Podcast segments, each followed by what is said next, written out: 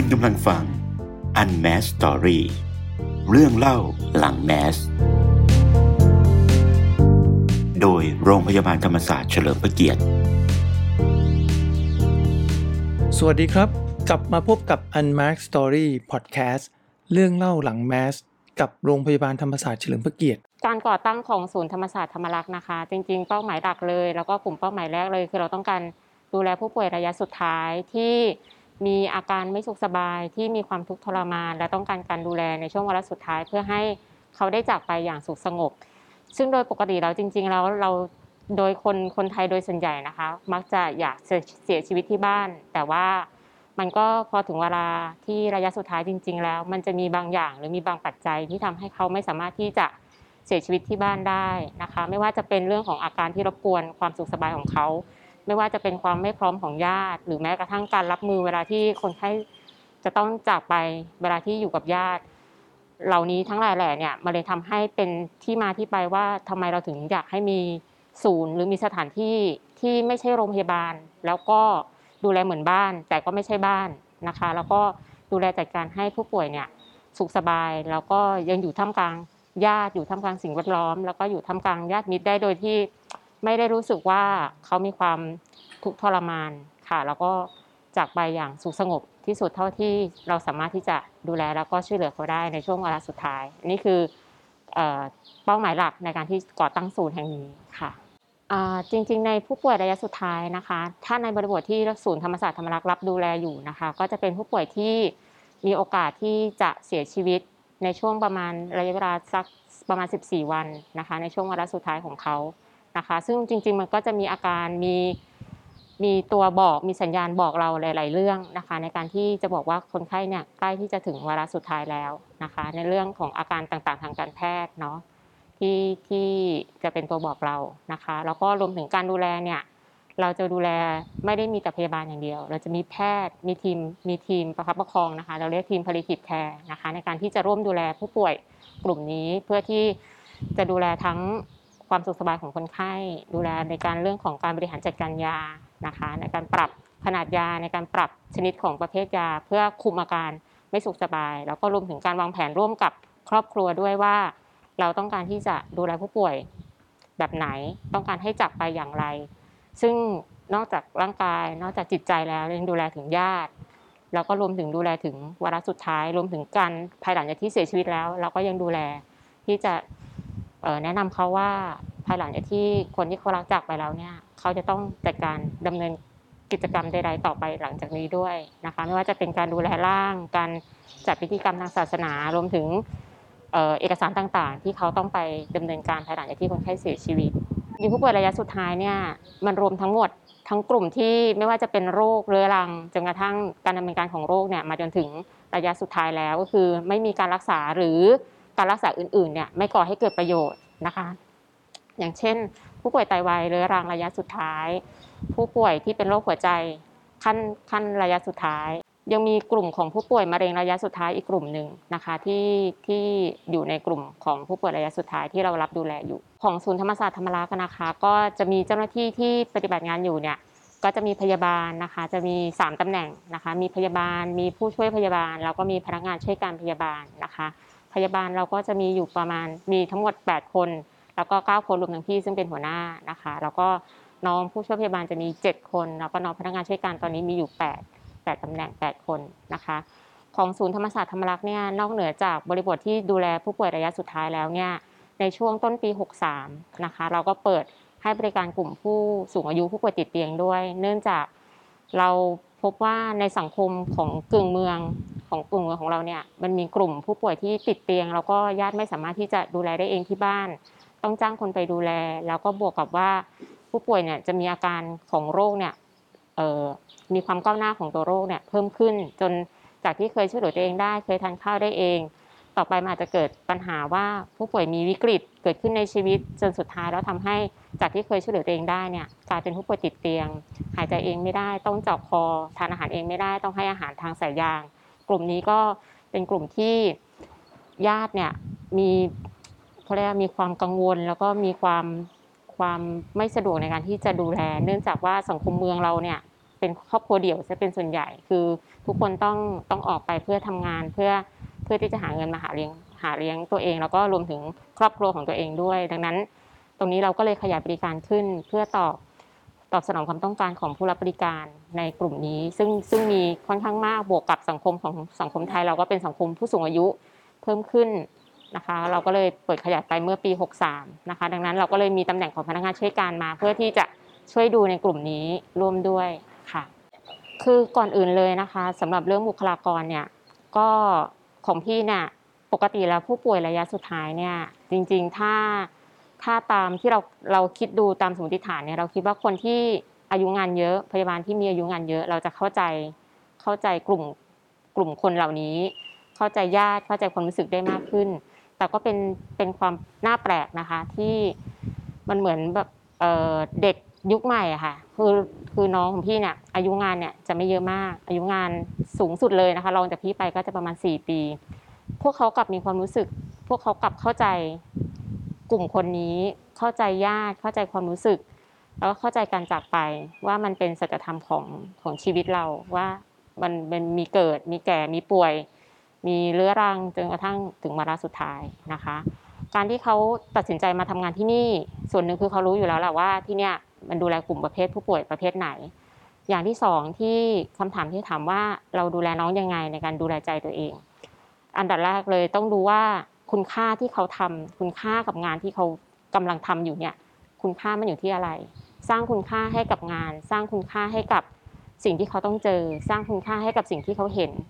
ว่าการที่เขาดูแลผู้ป่วย ดูแลญาติทำให้ญาติมีมีที่พึ่ง ญาติมีคนเข้าใจความรู้สึกเขาว่าเขาอยากได้อะไร เขาต้องการอะไร ตอนนี้เขากำลังจะเสียคนที่เขารัก เขาต้องการคนที่อยู่เป็นเพื่อน ต้องการคนที่เข้าใจความรู้สึก เหล่านี้คือคุณค่าที่ที่ตัวเขาสามารถที่จะสร้างได้ สามารถที่จะทำได้ ถามว่าคนเราเกิดหนึ่งครั้ง เวลาตายก็ตายหนึ่งครั้งเช่นเดียวกันดังนั้นการทำให้เขาจากไป และทำให้คนอยู่เนี่ยมีภาพจำของการจากไปที่ดี มีความรู้สึกที่ดี มีภาพสุดท้ายในการที่ส่งคนที่เขารัก จากไปอย่างสุขสงบไม่ทุกข์ทรมาน อันนี้เป็นภาพจำที่ดีสำหรับครอบครัวคำกล่าวขอบคุณคำกล่าว สุดท้ายที่ญาติจะบอกเราเสมอเลยก็คือ ขอบคุณนะ ที่ที่ดูแลคุณแม่ให้ ขอบคุณนะที่ดูแลคุณพ่อให้ ขอบคุณนะที่ที่อยู่เป็นเพื่อนพี่อะไรอย่างเงี้ยค่ะ ก็คือ ก็จะบอกเขาว่าเหล่านี้คือคุณค่า เหล่านี้คือสิ่งที่เราไม่ตลอดตอนเรียนก็ไม่ได้สอนมาว่าจะต้องทํำยังไง เราใช้ความเป็นมนุษย์ ใช้ความเข้าถึง ใช้ความเข้าใจ มากกว่าสิ่งที่เราจะทำมาต่อไป คือการดูแลมันมาจากความรู้สึกที่เขาอยากจะทำให้คนตรงหน้าเนี่ยพ้นทุกข์อยากที่จะทำให้คนตรงหน้าเนี่ยมีความสบายใจหรือช่วยให้เขาคลายความทุกข์ลง จริงๆศูนย์ธรรมธรรมศาสตร์ธรรมรักษ์เนี่ยเราเปิดรับทั้งหมดนะคะ แต่เพียงแต่ว่าในกลุ่มผู้ป่วยระยะสุดท้ายเนี่ยมันจำเป็นต้องดูแลแบบทีมสหสาขาวิชาชีพ ดังนั้นไม่ใช่อยู่ๆว่าอยากจะมาแล้วมาได้เลย เราต้องมีการวางแผน เราต้องมีการประชุมทีม ต้องมีการพูดคุยกับญาติก่อนว่า ญาติเข้าใจเกี่ยวกับการจากไประยะสุดท้ายอย่างไร ญาติมีเป้าหมายที่ต้องการจะให้เกิดขึ้นอย่างไร แล้วมีสิ่งไหนบ้างที่เป็นสิ่งที่ผู้ป่วยอยากได้ หรืออยากให้มันเกิดขึ้น สิ่งไหนที่ครอบครัวอยากให้เป็นบรรยากาศแบบไหนในการจากไป ซึ่งแต่ละรายก็มีความแตกต่างกัน รวมถึงยังมีบริบทในเรื่องของศาสนาแต่ละศาสนาด้วยที่เข้ามา เพราะว่าพุทธก็อย่างหนึ่งคริสต์ก็อย่างหนึ่ง อิสลามก็มีความต้องการอีกอย่างหนึ่งอะไรเงี้ยค่ะ ซึ่งมันต้องมีการวางแผน รวมถึงอาการต่างๆ ที่จะจะให้คนไข้ ต้องต้องดูแล ว่าจะต้องดูแลแบบไหน ใช้ยากลุ่มไหน ต้องมีทีมีอุปกรณ์อื่นๆไหมที่จะต้องใช้ดังนั้นต้องมีการวางแผนต้องมีการพูดคุยกันก่อนเลยที่สำคัญเลยก็คือการประชุมครอบครัวที่เราจำเป็นที่จะต้องมีการนัดญาติมาคุยกันก่อน ก่อนที่จะตัดสินใจรับ แล้วก็จะต้องผ่านการคุณหมอทีมประคับประคองด้วยว่าพิจารณาแล้วว่าอะไรเนี้ยเราจะรับเข้ามาเราจะวางแผนการดูแลร่วมกันอย่างไรนะคะ เพราะว่าไม่งั้นมาเสร็จปุ๊บด้วยบริบทที่ศูนย์เนี่ย ไม่ได้อยู่ในโรงพยาบาล ดังนั้นการประสานอื่น ๆ การเตรียมอื่น ๆ เนี่ย มันจะมีความความจำกัดด้านอุปกรณ์บางอย่างเหมือนกัน ดังนั้นเราต้องมีการวางแผนก่อนว่าแต่ละรายเนี่ยต้องการอะไร เราถึงจะดูแลเขาให้ดี เราไม่อยากที่แบบรับมาเสร็จแล้วอันนั้นก็ไม่มีอันนี้ก็ไม่มียังไม่ได้ถูกเตรียมไว้ มาถึงญาติยังไม่รู้ว่าจะจะเป็นยังไง และโดยส่วนใหญ่แล้ว คนไข้ทุกรายที่เข้าที่นี่ เราจะให้ญาติมาคุยกันที่นี่ก่อน มาชมสถานที่ก่อน มาดูก่อน ว่าสถานที่เป็นแบบนี้นะ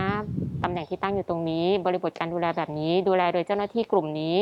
จะมีคุณหมอเยี่ยมอย่างนี้นะคะ แล้วก็ญาติโอเคไหมญาติมีอะไรที่เป็นข้อกังวล ที่ที่อยากให้เราช่วยเตรียมก่อนอะไรอย่างเงี้ยค่ะเราต้องมามามีการพูดคุยกันก่อน ถึงจะตัดสินใจรับผู้ป่วยเข้ามาได้เออในมุมของตัวเองที่ในฐานะที่เป็นหัวหน้าดูแลที่นี่นะคะ ก็จะบอกเลยว่ามันเป็นเรื่องใหม่ เป็นเรื่องใหม่สำหรับประเทศไทย แต่ว่า มันเป็นเรื่องที่อยากให้เกิด และเราเราคิดว่าการมีดีกว่าไม่มีแน่ ๆ เพราะว่าเรารู้เลยว่าที่ผ่านมาหลายคนมาก ที่วิ่งหาใครสักคนหนึ่งที่เข้าใจเขาวิ่งหาที่สักที่หนึ่งที่ไม่ใช่ที่บ้าน มันมีหลายปัจจัยนะคะ ที่ทำให้เขาเสียชีวิตที่บ้านไม่ได้ แล้วเขาต้องการใครสักคนที่อยู่ข้างๆเขา ในการที่จะประคองประคองคนที่อยู่รวมถึงการดูแลคนที่กำลังจะไปด้วยว่าทำยังไงให้เขา ไปได้ได้ถึงนาทีสุดท้ายของเขา แล้วจากไปโดยที่เขาไม่ต้องมีเครื่องพันธนาการอื่น ถ้าเป็นในบริบทของโรงพยาบาล การจากไปของหลาย ๆ คน ส่วนใหญ่คือคนจากไปคือคนที่วิกฤตฉะนั้นมันจะมีเครื่องพันธนาการอยู่รอบตัวเขา การเข้าถึงแม้กระทั่งการจับมือญาติจะจับมือคุณพ่อคุณแม่หรือจับมือลูกสักคนหนึ่งที่วิกฤตแล้วกำลังจะจากไปมันมีบางอย่างที่ถูกกั้นไว้ด้วยพันธนาการด้วยอุปกรณ์เครื่องต่างๆ ว่าจะเข้าถึงกว่าจะเดินไปหากว่าจะอะไร เหล่านี้มันเป็นภาพที่ ในชีวิตที่พี่ตอนทำงานอยู่ในโรงในในส่วนของโรงพยาบาลนะพี่มีความรู้สึกว่าทำไมภาพนี้มันถึงได้วนเวียนอยู่อย่างนี้ตลอดเวลาทำไมมันมันไม่ไม่มีไม่มีภาพสักภาพหรือมีที่สักที่ที่ทำให้เขาได้จับมือกันจริง ๆ ได้กอดกันได้ได้ส่งกันจริง ๆ ที่แบบเป็นการอำลาครั้งสุดท้ายไม่ใช่ที่รอนาทีสุดท้ายแล้วมาบอกรรับโทรศัพท์จากพยาบาลแล้วบอกว่า ญาติคุณอาการหนักแล้วนะรีบมาโรงพยาบาล ทันหรือไม่ทันก็ไม่รู้ อย่างเงี้ยค่ะ แล้วก็รวมถึงเฮ้ยคนที่ไม่เคยมีประสบการณ์ของการสูญเสีย คนคนเหล่านี้บางคนเป็นคุณพ่อคุณแม่ลูกมีพ่อแม่ลูกสามคน คนหนึงเสียไปแล้ว อีกคนหนึงกำลังจะเสีย สุดท้ายแล้วเขาต้องเหลือตัวคนเดียวเขาจะอยู่ยังไง คนเหล่านี้ต้องการต้องการการดูแล ต้องการการวางแผนร่วม ต้องการการช่วยประคับประคองในช่วงที่กำลังจะจากกำลังจะเสียคนที่ เขาเหลือเหลือที่พึ่งสุดท้ายแล้ว แล้วเขาต้องเสียไปเนี่ยเขาจะเผชิญและใช้ชีวิตอยู่ต่อไปยังไงนะคะ ในส่วนของบุคลากรเอง สิ่งที่พูดเสมอและอยากฝากน้องๆก็คือว่าให้ภูมิใจให้เห็นคุณค่าในสิ่งที่ที่เราทำเชื่อเถอะว่าวันหนึ่งข้างหน้า เขาจะเป็นคนที่มีแต่คนอยากให้เขาเป็นคนดูแล เขาจะเป็นคนที่มีแต่คนร้องขอว่าบอกเขาหน่อยเถอะว่าเขาต้องทำยังไง เขาจะดูแลคนไข้อย่างเงี้ยยังไง รวมถึงสิ่งที่เขาจะได้เลยคือเขาจะได้เหล่านี้เอาไปดูแลคนใกล้ตัวของเขา ในการที่ถ้าวันหนึ่งเขาต้องเจอ เขาจะเข้าใจมันมากขึ้น เขาจะเลือกทางได้ถูกว่าจะดูแลยังไงนะคะสำหรับกลุ่มผู้ป่วยถ้าจะฝากถึงกลุ่ม ผู้ป่วยระยะสุดท้ายนะคะ เราอยากให้คุณเชื่อว่าเราจะดูแลคุณ ให้จากไปอย่างสุขสงบ และจากไปอย่างที่คุณไม่ต้องกังวลจริง ๆ คนข้างหลังของคุณก็จะพร้อมที่จะยอมรับการจากไป และสามารถที่จะยังคงอยู่ต่อไปสามารถดำเนินชีวิตต่อไปได้นะคะ ภายใต้การมีทีมหนึ่งทีมแน่ ๆ ที่จะเข้าใจเขา ก็อยากจะฝากถึงผู้ป่วยระยะสุดท้ายและครอบครัวนะคะว่าถ้าหากคุณกำลังหาใครสักคนหรือคุณกำลังมองหาสถานที่สักสถานที่หนึ่งที่คิดว่า อยากให้ความช่วยเหลือคุณ ให้คุณได้ดูแลเรื่องความสุขสบาย ดูแลให้คนที่คุณรักจากไปอย่างสุขสงบนะคะท่ามกลางความเข้าใจท่ามกลางสิ่งแวดล้อมที่ดี แล้วก็การดูแลจากทีม palliative care ของตัวโรงพยาบาลธรรมศาสตร์นะคะ ก็ฝากว่าสามารถติดต่อเราได้นะคะ ติดต่อเราได้ ติดต่อทางเพจของศูนย์ธรรมศาสตร์ธรรมรักษ์ก็ได้นะคะ เพจ Facebook นะคะ หรือจะเป็นเบอร์โทรศัพท์ 0954649783 ก็ได้นะคะ สามารถโทรมาปรึกษาโดยตรงได้ แล้วก็ทางศูนย์ธรรมศาสตร์ธรรมรักษ์เจ้าหน้าที่เราจะประสานกับทีม palliative care ของตัวโรงพยาบาลธรรมศาสตร์ เชื่อมกันอีกทีหนึ่งเพื่อที่จะช่วยดูแลคุณแล้วก็ครอบครัว ขอขอบคุณโรงพยาบาลธรรมศาสตร์เฉลิมพระเกียรติสำหรับข้อมูลทางการแพทย์ดีๆ และเปิดเผยเรื่องราวหลังแมสที่น่าสนใจในครั้งนี้ด้วยนะครับ พบกันใหม่กับพอดแคสต์ในตอนหน้า สวัสดีครับ Unmasked Story เรื่องเล่าหลังแมส โดยโรงพยาบาลธรรมศาสตร์เฉลิมพระเกียรติ